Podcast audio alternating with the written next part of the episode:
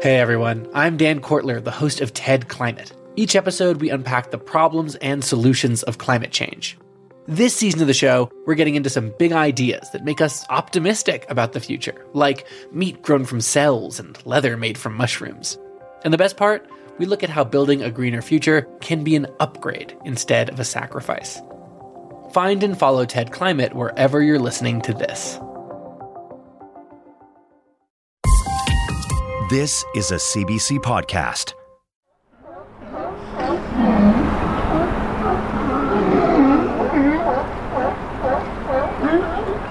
The bellows and barks of sea lions, seemingly content, sprawling on a raft about 100 meters away from me. In the early evening sun, they look like the sultans of the sea.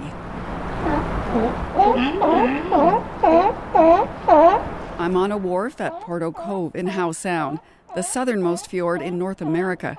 The sea lions may just be resting up from a successful day of hunting for fish, their bellies full. They hunt for food up and down the sound, or at Katsum as it's called in the Squamish language. It's a spectacular setting, right next to the sea to sky highway where snow capped peaks scrape the sky and plunge down into the ocean below. There are others, people, also hunting for fish in the sound, but for a very different reason. And just north of here, I'm heading out with them to learn about their efforts to protect the biodiversity here as climate change threatens their marine home. Welcome to What on Earth? I'm Laura Lynch. Only one little bunch of, of eggs. That's exciting. Where's your GPS, Tina? I don't Well, you have know that me, one. I'm like a, I'm like your worst data lady ever. I'm out there every day and I'm like, that's why I just gotta call you, send a picture, and I'm done, right? Like, I'm just arriving at the dock in the town of Squamish when Tina glides up next to the boat I'm about to board. She's on a stand up paddleboard, smiling, seemingly oblivious to the rain and the chill in the air. She's excited to report that she spotted herring spawn, or eggs, as she was out getting some morning exercise with her two clients. Like I said, it's just one little clump, and it was nice. I got to show the ladies, so they were stoked. Yeah. We're just doing our fitness paddle this morning. You gotta educate people while you're out there. Yeah, That's right. interpretation. Yeah. It's actually a good omen for the day ahead because herring and their eggs are exactly what we're on the lookout for as we head out in a vessel that looks kind of like a Zodiac, except bigger and sturdier. okay, have a good paddle. See you later. Tina's part of a squad of citizen scientists reporting sightings of herring roe to Matthew Van Oostdam, one of the people on board here with me. He used to be a commercial fisherman, but now he pretty much only fishes for information on the herring. Van Oostdam is part of the survey team that's sending data into the region's Marine Stewardship Initiative. It's part of a larger effort afoot to understand and restore the ecosystem under the waves. As we steer out onto the harbor, he talks about how far they've come in four years of doing this. Because in the first year that we started this, we essentially would like go out in the boat, survey out in the boat, come back once like the sun set or when we were too cold, change, drink coffee, and then go wander around in the estuary. In the dark. In the dark. Because the low tides in January and February would often end up at like the middle of the night or something, but it would allow us to get out and monitor. And that first year was a really good learning curve for all of us of like what of what we yeah What's what we could do and how much work goes into it. But now we have 30 volunteers about that monitor almost every bit of shoreline in the estuary as well as the blind channel. So people like tina who are a paddleboard guide and out with people all the time also do work to monitor where the herring are spawning and record data and send it in if they see it Now they've got better gear, a better idea of what to look for, and how to do it. The surveys start in the dead of winter and last through early spring. Some done by boat, others by swimming the shoreline or checking in estuaries. Okay, I'm Courtney Smaha, the project director for the Akatsum Howe Sound Marine Stewardship Initiative. Smaha's on today's trip too, smiling despite the rain. All the information being gathered will help her and the initiative do their work. When there's herring, there's hope, and that's because during Temlaut or time of the herring, um, it's a signifier of spring and it brings nutrients to this area. And with that, it brings other marine mammals like the yoyos, the orcas. Um, and that's overall an indicator or a key indicator of ecological health. Do you have a sense of how ecologically healthy, from the work you've done already, how healthy the waters are now? It's really hard to tell because I think um, there's not a lot of funding for the ocean environment itself globally. And so we don't really have a great baseline of what the ecosystem is looking like in our ocean environments. And so a lot of this work is more exploratory and collecting baseline data to get a better understanding of our ocean ecosystem so that we can make better informed decisions when it comes to a lot of the work activities that we conduct in these waters.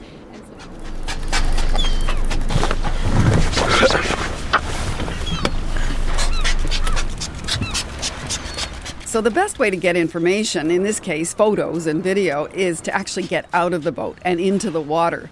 Van Oostdam is spraying lubricant into a wetsuit because we've just spotted a group of hungry sea lions in a feeding frenzy, feeding on herring. oh, they're coming down.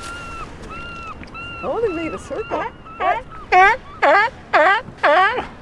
The seawater looks like it's boiling as the herring skim the surface, seemingly looking to escape. Seagulls swoop down looking for an easy snack. Van Oostdam has learned to go where the birds flock together. Take photos and videos of everything, even if you don't think it's important now, one day it will be, and look for the birds. And I think those have been two things that we have always followed and has always helped kind of guide our awareness of this place. Van Oostdam's got the cadence of a school teacher. So it's no surprise to learn he actually is one when he isn't doing this work in the evenings and on weekends. And he's found a way to ensure the youngest members of his classes will pay attention to what he's telling them about what's going on out here. He created one character, then another. My students spend all day listening to me yap and blabber about stuff and tell them everything's important. and so I had to find a different way to communicate what was happening with herring and what we were seeing on the sound, and uh, that's kind of where Harriet the Herring came into the story. And every year since then, she writes the kids letters and tells them about the things that we see out on the sound. And all of her letters are based on the things that we're actually seeing out on the water. So one day we go out surveying and we run into lingcod egg mass, and all of a sudden, Liam the lingcod Harriet the Herring are having a conversation, and uh, the kids are not only learning about the role herring play, but also that there are lingcod in the waters right near their home. There's so much to learn about out here, and I'm about to get a lesson of my own. It looked like they had lost the bait ball, or that bait ball. What are you calling it? A big ball? A bait bait ball. Bait ball. Bait ball. Yeah. Wait, what? Okay, I'm going to stop here for a second. Bait ball. I have never heard of that. I thought it was something to buy at the tackle shop to attract fish. But no, I learned this is what it is. It's the shape the herring form themselves into as a way to try to survive a sea lion attack. A whirling, swirling ball of fish. A bait ball. Okay, there you go. Let's go back to the water and the young man who dove in to see what was going on. Kimberly! Oh! I'm not used to that. They're just swimming under me. No, the seals—they scared me. I'm not used to that. Oh. That's Johnny. He's part of the team out on the water today. He donned the wetsuit, then got a little too close for comfort. It's something new for him, even though he's been doing this kind of work for a long time. Hot squall, Johnny Queen, Sna, Tnachin, Cla, Mashoth, Arnold Lawson Squalwin, Chenko Tomi with Chuck with Chuck 8 TT seats. Um, hello, my name is Jonathan Williams. I come from the Aquapsum uh, Reservation, which is in Squamish.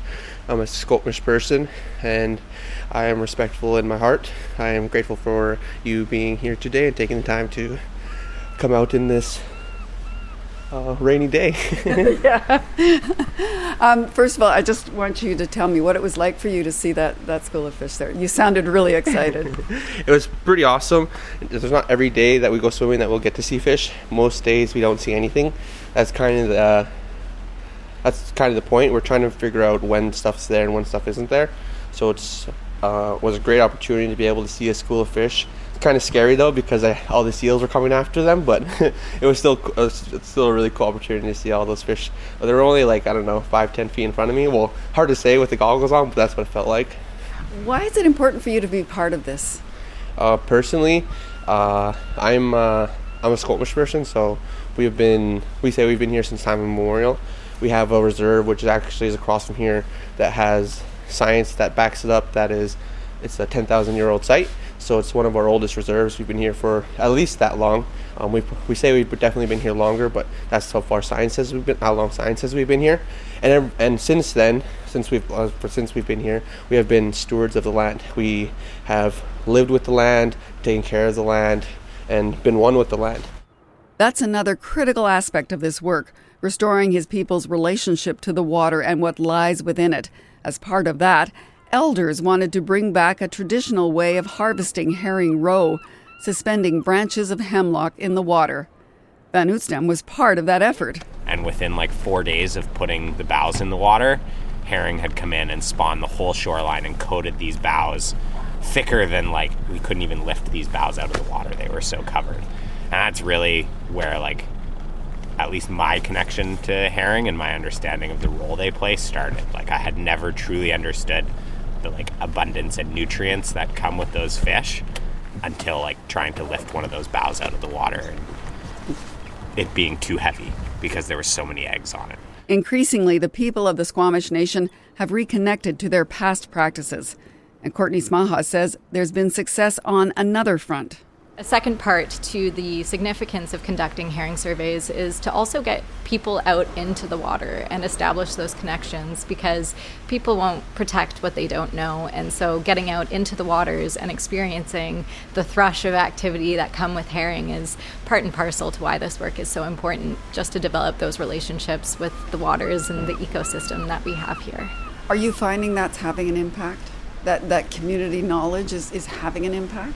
I like to think so, absolutely. Um, with the Herring Project, just in my short time here as project director, we have seen a tremendous growth in support for the herring surveys, a lot of um, community participation. When we had our community engagement session to recruit volunteers this year, um, over 50 people showed up, and that is way more than we had last year. And so I think there's this um, growth of understanding of herring and its importance in our region. And with that, it brings enthusiasm from the community members to be a part of this initiative and go out and experience and see herring and chemish and, um, yeah, forage fish more broadly to gain that connection and sense of place. The herring appear to be making a comeback as the waters recover from years of contamination by pulp mills and other industry on shore. Mills have closed and the waters are healthier. But there are still challenges. The ocean is acidifying and warming due to climate change. That's why the crew who's out here today and others along with them argue the work is so important. The knowledge about spawning sites will help them and others to fight to protect the habitat from future activity, such as a planned liquid natural gas plant. For now, though, there are the simple wonders of seeing nature up close. Holy that's a lot of fish.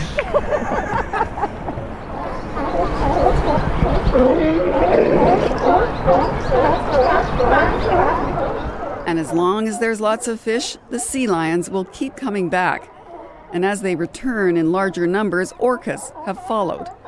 Biodiversity creeping back, and with it, the hope these creatures will survive.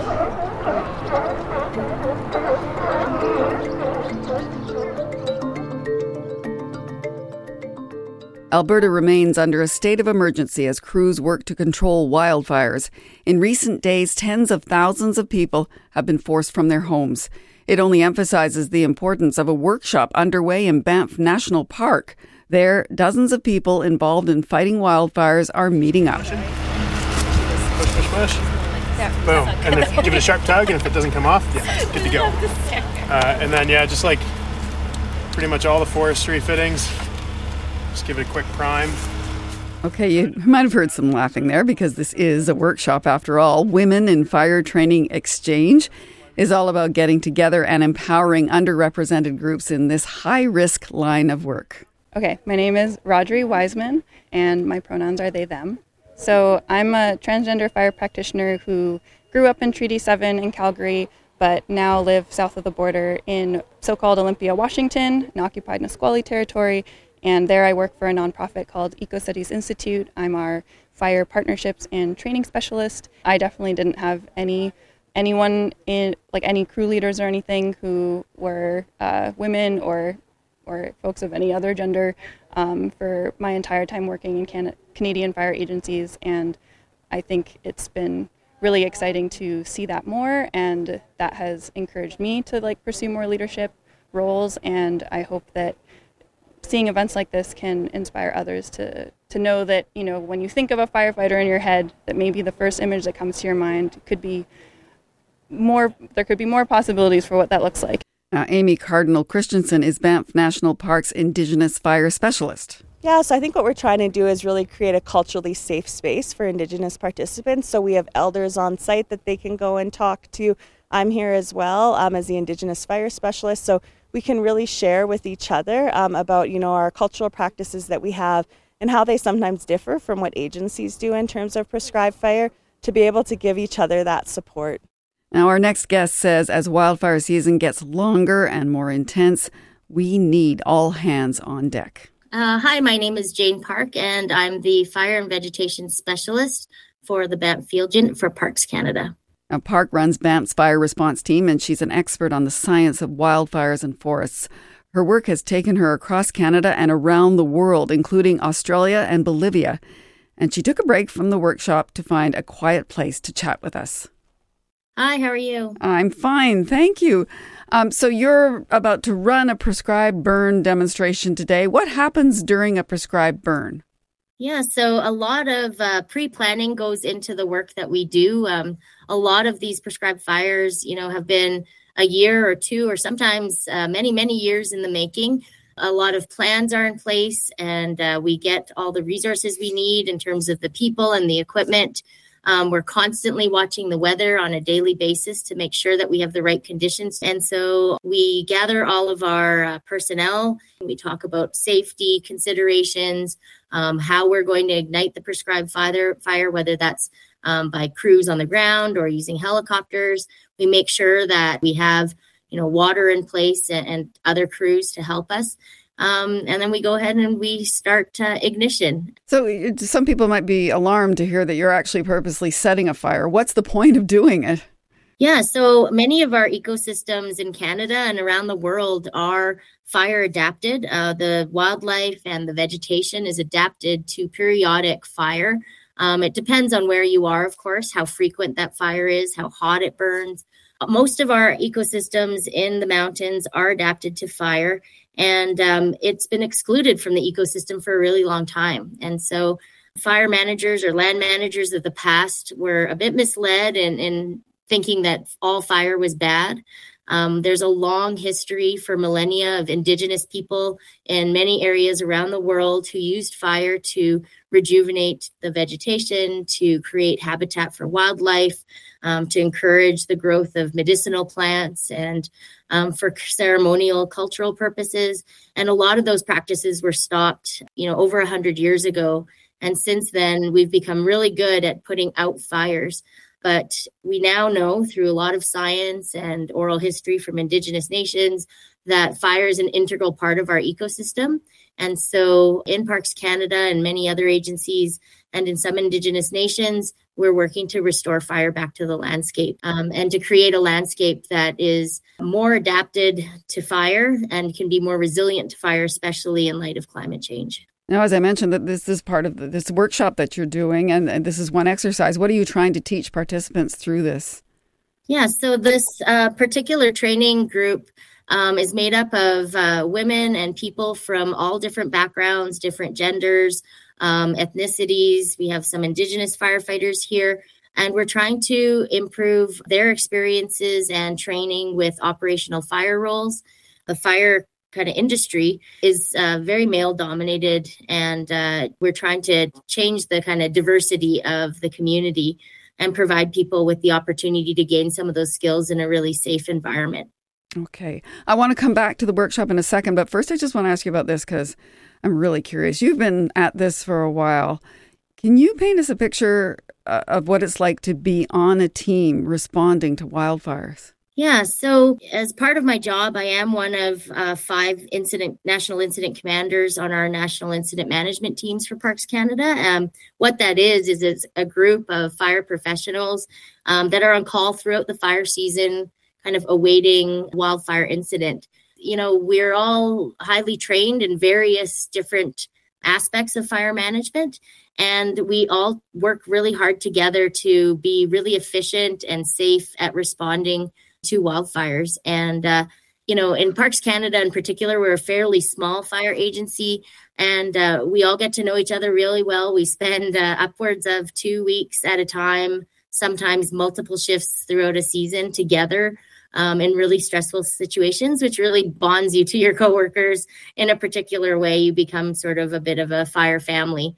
And so those stressful situations kind of create really close relationships with the people that you work with. Yeah, I bet. I mean, I've covered uh, wildfire in the past, and and I have seen those guys, mostly guys, come down from from the front line sweaty, tired, just with sort of bar- dark uh, marks on their face. Uh, it just looks like such tough work. What would draw you to this kind of work? Uh, you know, as a kid, I was always kind of working outside or li- or not working outside as a kid, but playing outside as a kid. Um, I just loved being outside. I loved plants and trees and learning all about um, the outdoors and especially the, the forests. You know, my education uh, was in environmental science and forest ecology. And then I, you know, I started in the park warden service for Parks Canada as a park warden and I really love the aspect of responding to emergencies, but I got introduced to prescribed fire very early in my career. Um, so I very much kind of grew up, I suppose, um, on the ecological use of fire and not on the suppression side of things. And and I just loved it. I loved that we could see how um, you know a, a, disturbance or a process like fire impacts the ecosystem and I, I love being able to see you know wildlife go into areas that we've burned and and thrive there and so i just kind of love the excitement of it but also i like working with great teams of of coworkers that right. are just amazing to spend time with in the summer. I, I, would think though that, that at the point when you're actually fighting a fire, not not the prescribed burn, but but doing the other aspect of your job, there's got to be some kind of adrenaline rush. Yeah, hundred percent. There's a definitely a lot of adrenaline that that keeps you going for those long days. You know, we're we're often on the fire uh, for 14 plus hours a day for a couple weeks at a time, often camping or not sleeping in the best of places. And so the adrenaline is kind of what keeps you going for sure. Oh, yeah, I bet. All right, let, us come back to the workshop now. It's 12 days long. You're helping to lead it to, as I said, empower women and people of color and other underrepresented groups in firefighting. And you've told us some of this already, but why is it important to you personally to be a part of this? I think, you know, I've been in doing this uh, for over 20 years now. 21 years this year. When I started, uh, I had some great mentors. I had a lot of guys, um, men that I looked up to that supported me, that mentored me, but I didn't have a lot of women. You know, when I started, there was really one woman in fire in Parks Canada at that time. Um, and she's actually here, which is great. Tanya Letcher, who now works for the Alberta Wildfire Service. But I didn't have that. And I think for a long time I didn't think about what that meant until I got to a bit more of a leadership role. And I started to hear from women who were starting out their careers and who were saying, you know, they'd never seen a woman in some of the types of leadership roles I've been in, like as an ops section chief or a planning section chief or an incident commander. And and that because they saw me and saw themselves represented, um, they thought that it was then possible. That's pretty cool yeah, it was it, it's pretty amazing, especially when you kind of, you know, ignorantly kind of go through it and don't really realize how important that is to some people. You know, um, I'm not saying it wasn't important to me, but I didn't know what I was missing because I never had it, so it wasn't something I could really dream about. So I think seeing that, seeing a lot of women, you know, I am a Korean Canadian and my parents were immigrants to Canada and seeing other people of color and other underrepresented groups kind of be marginalized or, or just severely underrepresented in the community, you know, I, I just think it's really important because, you know, even though I am an incident commander, it is important to me that I see myself represented in the people that I'm leading. And so that's part of what we're trying to do here is just, you know, change a bit of the the landscape of people that we're working with. So, how is it now then on, on the teams that you lead? How many women, how much diversity on the teams you, you have now? It's uh, come a bit of a way, but we have a long way to go. You know, the the kind of anecdotal stats are still only about 10% um, women on most fires. Uh, we do in Parks Canada have a large contingent of women, especially on some of our incident management teams. Um, in operations, it's still quite low other forms of diversity uh, in terms of people of color, other underrepresented groups, it is it is way lower than 10%. So uh, we have a ways to go, but these types of training opportunities, other initiatives that a lot of the different agencies have are, are likely making a difference, we hope. Has it ever, as the fact that you're a woman in this kind of work, has it ever held you back? Have you ever had challenges that, that maybe a man wouldn't have had doing this kind of thing?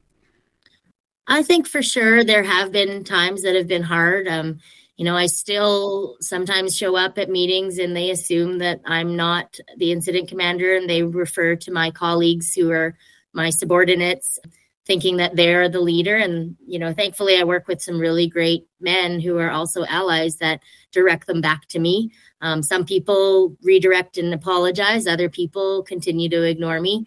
I think that's still something that happens. I, I have you know, as a, a woman of color, I, have definitely experienced, you know, racism and discrimination, not in the the far uh, past history. Uh, it's been fairly recent, um, and so things like that still do happen, which does, you know, add a a different complexity to doing the job and being stressed out about the job, but also some of those other things.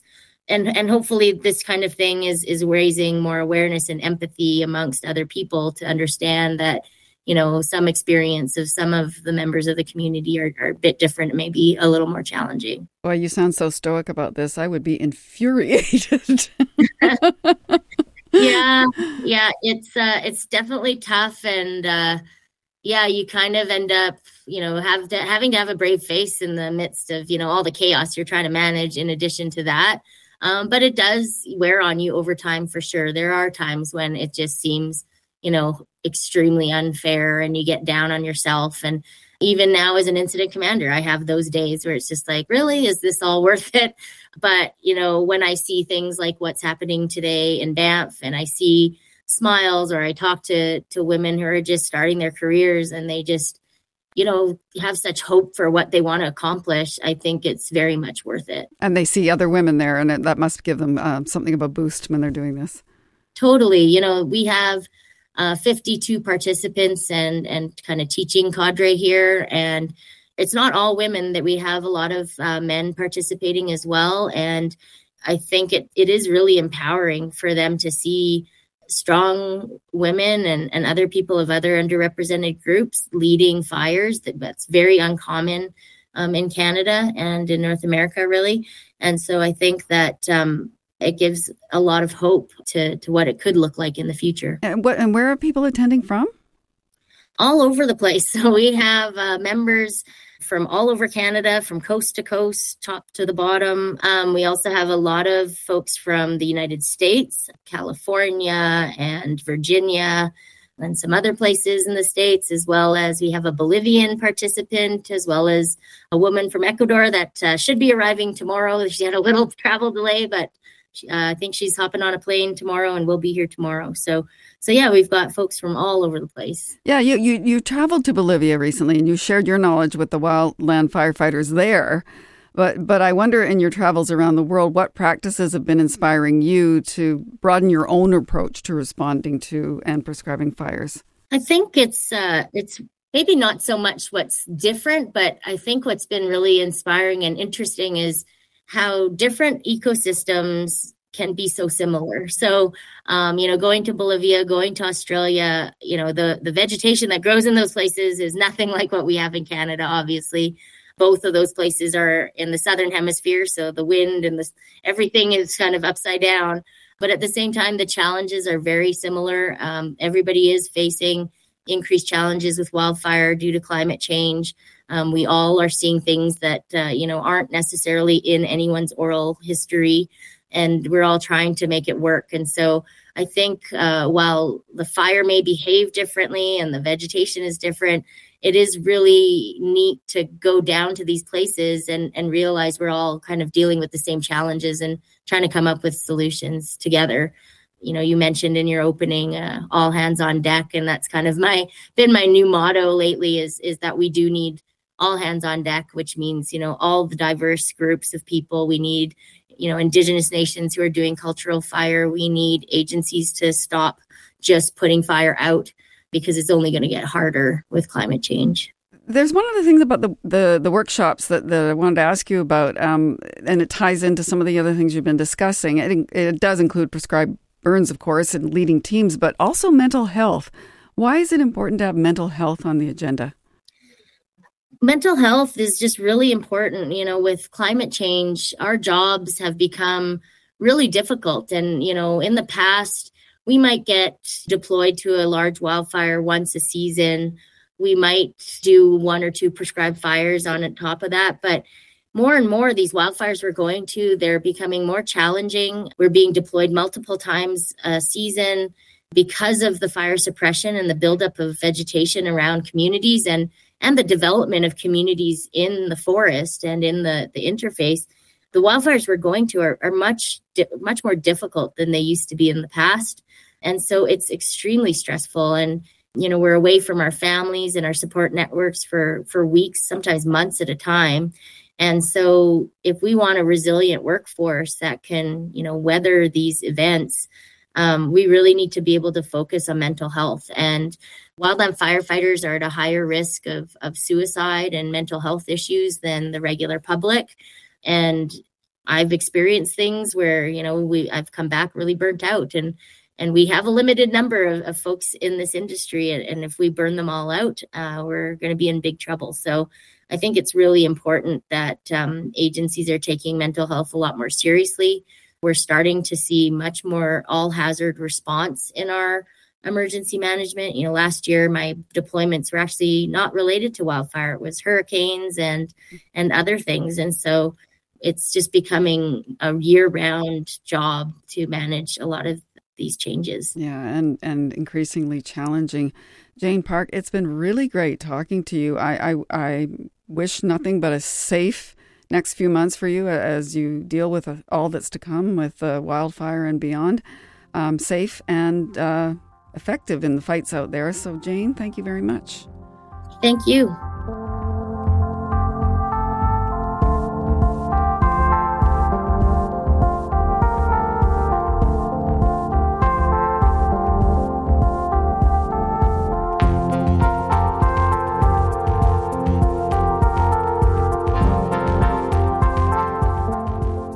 A follow up note after we recorded this conversation with Jane, the prescribed burn outside the town of Banff spread further than planned.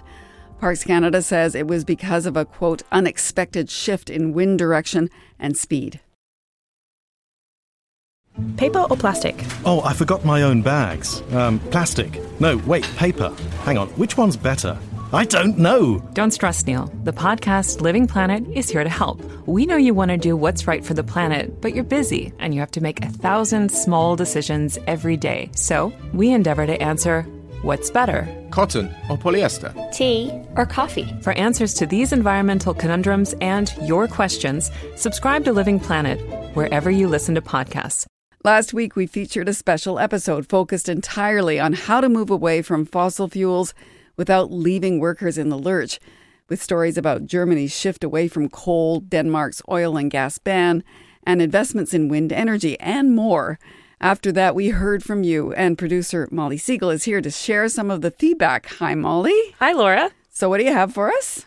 I want to start us out with a listener named Terry O'Connor. He's based in Pemberton, BC, and he works in oil and gas construction. He's a heavy equipment operator, among other things. And I'm not just a I'm not just a heavy equipment operator. Like I'm also a musician and a skier and a dad, and you know lots of lots of things that make me up, right? So He says he's now 44 years old, but that he started working in oil and gas when he was 31. For a while, he did work in Fort McMurray, but now he doesn't like it there, so he hasn't worked there in a number of years, he says. Terry was at work in northwestern BC on a break when I reached him by phone after I saw the email he sent us. I listen to you guys on podcasts while I'm uh, at work because I've got a lot of sort of idle time when we're say we're doing a weld or something here on on the job. So I'll listen to various shows. You know, some some of these pipeliners don't don't really support the CBC too much, but uh, I think you guys are all right. Yeah, we are all right. Thank you, Terry. I'm I'm really glad that that you reached out to us after hearing the episode. Yeah, I am too. He wanted to share some of his own experiences in the industry and what keeps him working mostly in oil and gas. I'm on the CGL pipeline here that's uh, going to connect to the LNG plant in Kitimat. We're getting 80% of the project done or something. It's getting getting closer and closer to the finish line. You can see the light at the end of the tunnel here.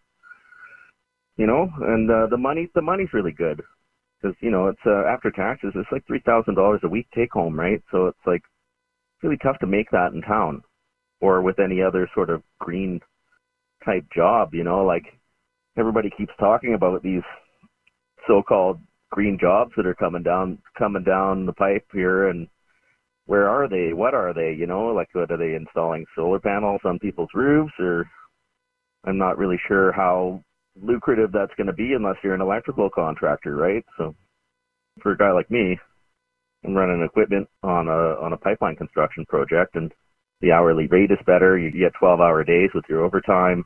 It's hard to really say what a transition would look like for a guy like me because I can't afford to just keep on keeping on without making a considerable amount of money to support my uh my family and my household and my vehicles and all that kind of life expenses that add up, right? Well, that's interesting because we heard something similar from Chris, who's a worker on the other coast of Canada, that, that the money in oil and gas is is hard to beat. So it sounds like there really isn't anything out there that were, would replace that level of cash for him right now. Yeah, I was curious about that too. What fundamentally do you think needs to be addressed here in Canada before you realistically would consider like working predominantly in in another field using your skills? Well, I think just your um your buying power, like wages haven't kept up to inflation since like say the 90s or even the late 80s. You know, and every year things get more expensive. Even even before we have this big inflation, where it was two percent, wages were only going up half a percent, and that was going on for decades. Yeah, and recent inflation has really made it even more challenging for so many people. Oh yeah. Now, Terry talked a lot about his buying power with a 40 hour a week job in town. It just wouldn't give him the same life that he and his family have right now. Terry did talk about how he also wished the government would spend more money on things like hydroelectric power and rooftop solar here in BC. He's also had his own frustration with red tape trying to get solar panels himself. And before we wrapped up, he did have some other kind words for us, Laura. Is there anything else you wanted to add before we uh, end the, the call? Not really. I just I, I, I like I like the show and I take it with a bit of a grain of salt, but uh, you know that you guys have some good good stuff in there.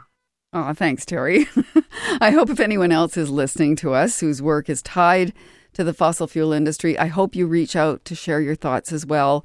Um, we'd also like to hear from people who are living in communities that rely on oil and gas jobs to fuel the local economy because it's clear from what we heard last week, it's not just workers like Terry who could be affected by change in the sector. It's also his neighbors who work in teaching or at the grocery store or the local restaurant. Yeah, exactly. Now, Laura, I do have another email I'd like to share. Maggie Laidlaw in Guelph, Ontario, wrote in to say, quote, I listened with interest to your program highlighting Denmark's switch to wind power. I couldn't help contrasting that with the current situation in Ontario, where I live.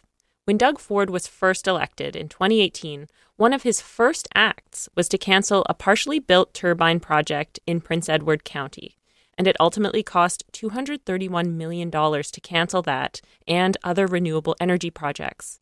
Maggie continues to write, quote, one cannot help but wonder where Ontario would be if we had followed Denmark's example.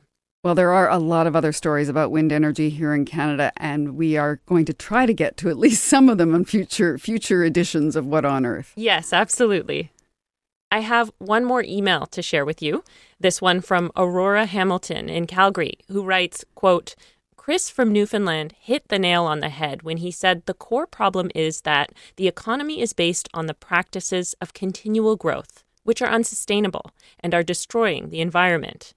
Now, Aurora also mentioned wanting to hear from people in other communities in Canada that are or have been tied to the fossil fuel sector, like Hanna and Hardisty in Alberta, as well as Estevan, Saskatchewan.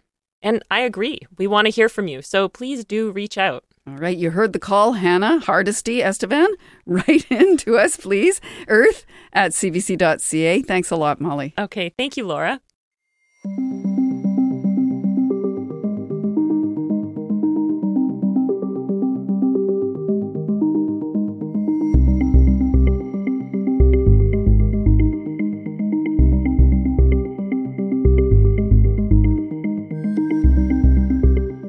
Here's a quick look at some other climate stories in the news. New York has become the first state in the U.S. to ban the use of natural gas and other fossil fuels in most new buildings. There are dozens of cities that have already taken the step of halting gas hookups in new buildings, but this statewide law is likely to be challenged in court. There are some exemptions for hospitals, restaurants, manufacturers, and car washes. The twin children of global weather are on track to trade places this year, signaling hotter temperatures ahead. La Nina, a weather system that generally results in cooler temperatures, has ended. And the World Meteorological Organization is warning it's increasingly likely that El Nino will develop later this year, potentially leading to increased heat, drought, and rainfall. The next United Nations Climate Conference will take an in depth look at health for the first time. COP28 will happen in Dubai this coming November. It will dedicate a full day to looking at the impacts of climate change on human health and on global healthcare systems. And of course, you can read more about climate change in the CBC What on Earth newsletter. You can subscribe to have it delivered to your inbox every week.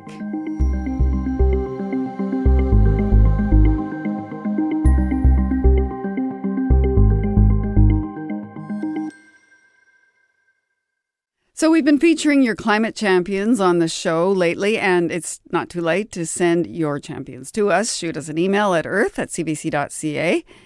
What on Earth producer Rachel Sanders, though, is with me now to talk about another nomination. Hi, Rachel. Hi, Laura. So, Victoria Lane emailed us with a nomination. Uh, she'd heard a recent episode that had an interview with an Australian hairdresser who talks to her clients about climate. Do you remember Paloma Rose Garcia? Oh, yeah. I mean, who could forget Paloma? Uh, she actually made me wonder, and I asked the question on the air whether there were any other Canadian hairdressers doing the same thing. Well, we found one, Laura. Uh, Victoria writes We already have at least one Canadian hairdresser doing just that and more right here in my town of Summerland, BC. So we called up that hairdresser to find out more. My name is Angela Matchak. I am the owner of Replenish Refillery and Zero Waste Store. I'm also a hairstylist. I've been a hairstylist for many years here in Summerland. Uh, Summerland in the Okanagan in British Columbia, a place I used to go to every childhood summer because that's where my grandparents were. It's such a beautiful place and so many signs of climate change all over the Okanagan these days. That's right, yeah. And it means the subject is often top of mind for Angela's clients. In our area, we've had a lot of fires in the Okanagan. We've had flooding. And unfortunately, it sounds like we're going to get both this year again. We've had a drought in the past as well. And I think it just naturally comes up because it affects all of us, right? The smoke that we're breathing in throughout the summer. And when that comes up, it's like, what are we doing that is contributing to to climate change and how can we stop or change? What can we do to make a difference? And I love talking with people about it. Okay, but I'm wondering how those people feel about talking about it. How does she strike up the conversation? So you heard her mention her refillery. Uh, Angela said working as a hairdresser, she noticed a lot of waste in her industry. You know, there's plastic tubes for hair coloring, all kinds of other hair products. And so that's what inspired her to start up a refill shop just about a year ago. And her hair studio is right at the back of it. So clients walk through her store past the rows of huge jugs of hair shampoos and laundry soaps and other sustainable products to get to her chair. And she says that really sets the stage for conversations about climate change. They're sitting in my chair and they're stuck there for, you know, anywhere from a half an hour to a couple hours, depending. And even the material that I have, rather than a bunch of fashion magazines, I've got something that's about invasive species. We've got organic housekeeping book. I've got uh, one on gardening. I've got one on reducing plastic. So they're all out on display. People will pick one up and we'll start chatting about it. It just is very fluid and natural and organic. It's a place that I think people can ask questions and feel safe because there's no judgment, right? And I can ask questions. One of my clients just got some solar panels. So that was great. We could talk about that. I don't have them in my chair to sell them on anything. I want to just have conversations. So Angela says she learns a lot from her clients as well. You heard her talk about the the client who'd just gotten solar panels. She gets ideas from them about how to live more sustainably as well. In fact, she's now moved on to another project and that's worm composting. Uh, she says she'll sometimes go and actually grab her worm composting tub to show her clients the beautiful organic compost she's making for the garden that she built on the driveway behind the store. I'm super excited about it and I'm telling them and now they're excited. It's just another it's another cool thing that we can chat about. So see, you got me all excited about worms now. So okay, worms.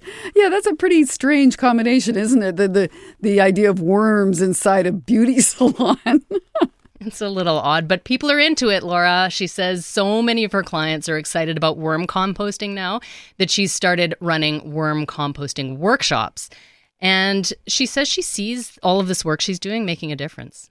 They get hopeful and inspired because they leave here and they're excited. They're excited. They come in with their containers to refill, and I offer to help refill. And a lot of people, no, I want to do it myself. They love that feeling because then they're making a difference, right? So they leave with this really good feeling that what they're doing is helping and they're telling other people about it. Boy, she sounds great. Thank you so much, Rachel. Thanks, Laura.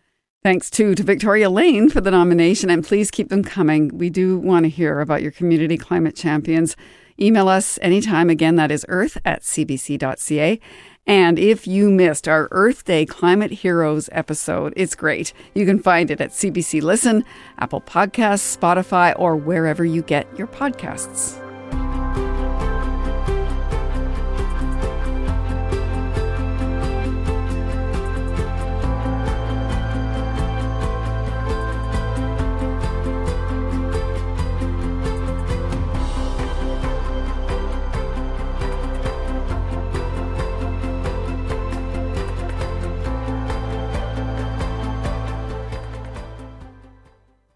Okay, I've got some high drama for you now. Uh, you might be thinking Shakespeare or a melodramatic musical like Mamma Mia. No, I am only calling it high drama because the stakes are so high. And one high school class in Vancouver is tying it all together by using drama to imagine a future where climate change has made a big impact. Stardate February 26, 2173. This is Commander Sangster checking in of the Climate Rebellion. Due to the climate catastrophe that Earth citizens allowed to happen in the 21st century, we presently inhabit the solar system in self contained space habitats. You're listening to Brendan Sangster there. He's a drama teacher at Britannia Secondary School in Vancouver. He's reenacting Landing 2173, a solar punk drama It's a class exercise he created with his students about the future of the Earth if there's not enough done to halt climate change. But Commander Sangster isn't the only actor in this climate drama. Tuning in, climate recruit Officer Dabney. In order to understand our present, you need to also understand the past. We'll be using our technology, which will allow you to transport yourself back into the past using a photograph from the 21st century. While you're there, I want you to explore, ask questions of the people around you, and make observations about what was happening on Earth in that time before the evacuation to planets we are at now. Officer Dabney, are you there? Greetings, Commander. This is Officer Dabney reporting in. Sending this report from a very high density city zone that appears to be sometime in the early 2000s. The last voice you heard there is grade 12 student Troy Dabney. In the drama, Troy plays one of Commander Sangster's recruits, officers investigating how climate change has destroyed the ability to live on Earth. He hurdles through space and travels back in time to before the mass evacuation.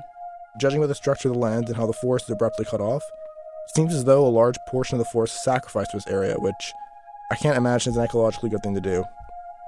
You can also assume that this practice of destroying forests for mechanization and the building of cities is a common one, which may be why the climate of this planet declined so fast in later years. 30 students participated in this class exercise, and each student created their own script. For Troy, the climate drama isn't just about playing a role. What once seemed like abstract concepts have now become more real.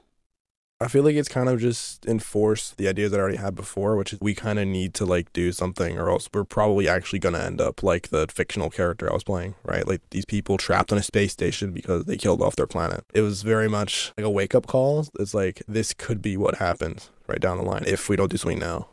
Troy says drama allowed him to learn about climate change in a different way.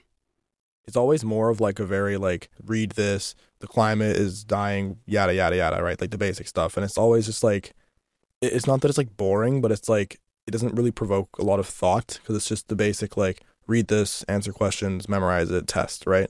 Like there's no like out of the box thinking, right? And I feel like with having the intersection between theater and climate and having to play a character that's like so different from like what my day to day life actually is, and almost and a character who's looking in on it from an outside perspective, it forces me to change my perspective and kind of think about it in a different way than before.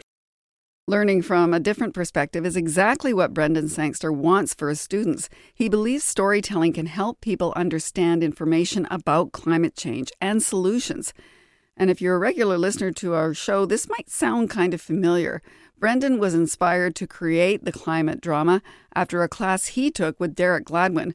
And we talked to Derek a few months ago. He and Naoko Ellis run climate storytelling classes and workshops at UBC. Now, Brendan wants other teachers to take note. Blending climate change with other subjects has its advantages. I think it's a great theme to take on no matter what your subject is. And that would be an exciting thing maybe for schools to consider each year is if all of us considered the lens of climate and applied our subjects to that. I would just offer to teachers to find whenever, what little time we have, but just to collaborate on on having those mergers and especially between art and academics. Because I think the emotional uh, teaching is going to be the greater the part that keeps it in our heart a lot longer. I think the facts really can be uh, understood really, really well through art.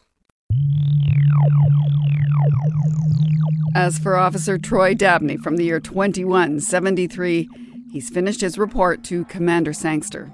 Although the decisions that these humans are making may seem bad from our future perspective, I'm sure that during their time, they did what they thought was right, which I guess is just human nature. The decisions we're making in our present could definitely be the wrong ones. Who knows? As for now, that concludes my report. Officer Dabney signing out.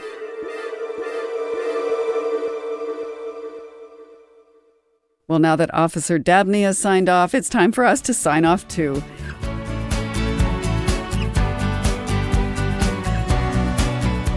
If you missed any of today's program, you can listen on demand at CBC Listen, Apple Podcasts, Spotify, or wherever you get your podcasts. That's all for us this week. The show was put together by associate producers Danielle Piper and Zoe Yunker, producer Molly Siegel, and. You know, you mentioned in your opening, uh, all hands on deck. Yeah, we had a particular kind of week this week, so those words couldn't be truer this week. Thanks to Ethan Sawyer, Paula Duhatschek. This week, Rohit Joseph and Rachel Sanders are our engineers. And Catherine Rolfsen and Rachel Sanders are our senior producers because Rachel did double duty. I'm almost kind of triple duty this week. Big thanks to Rachel. I'm Laura Lynch. Thank you for listening.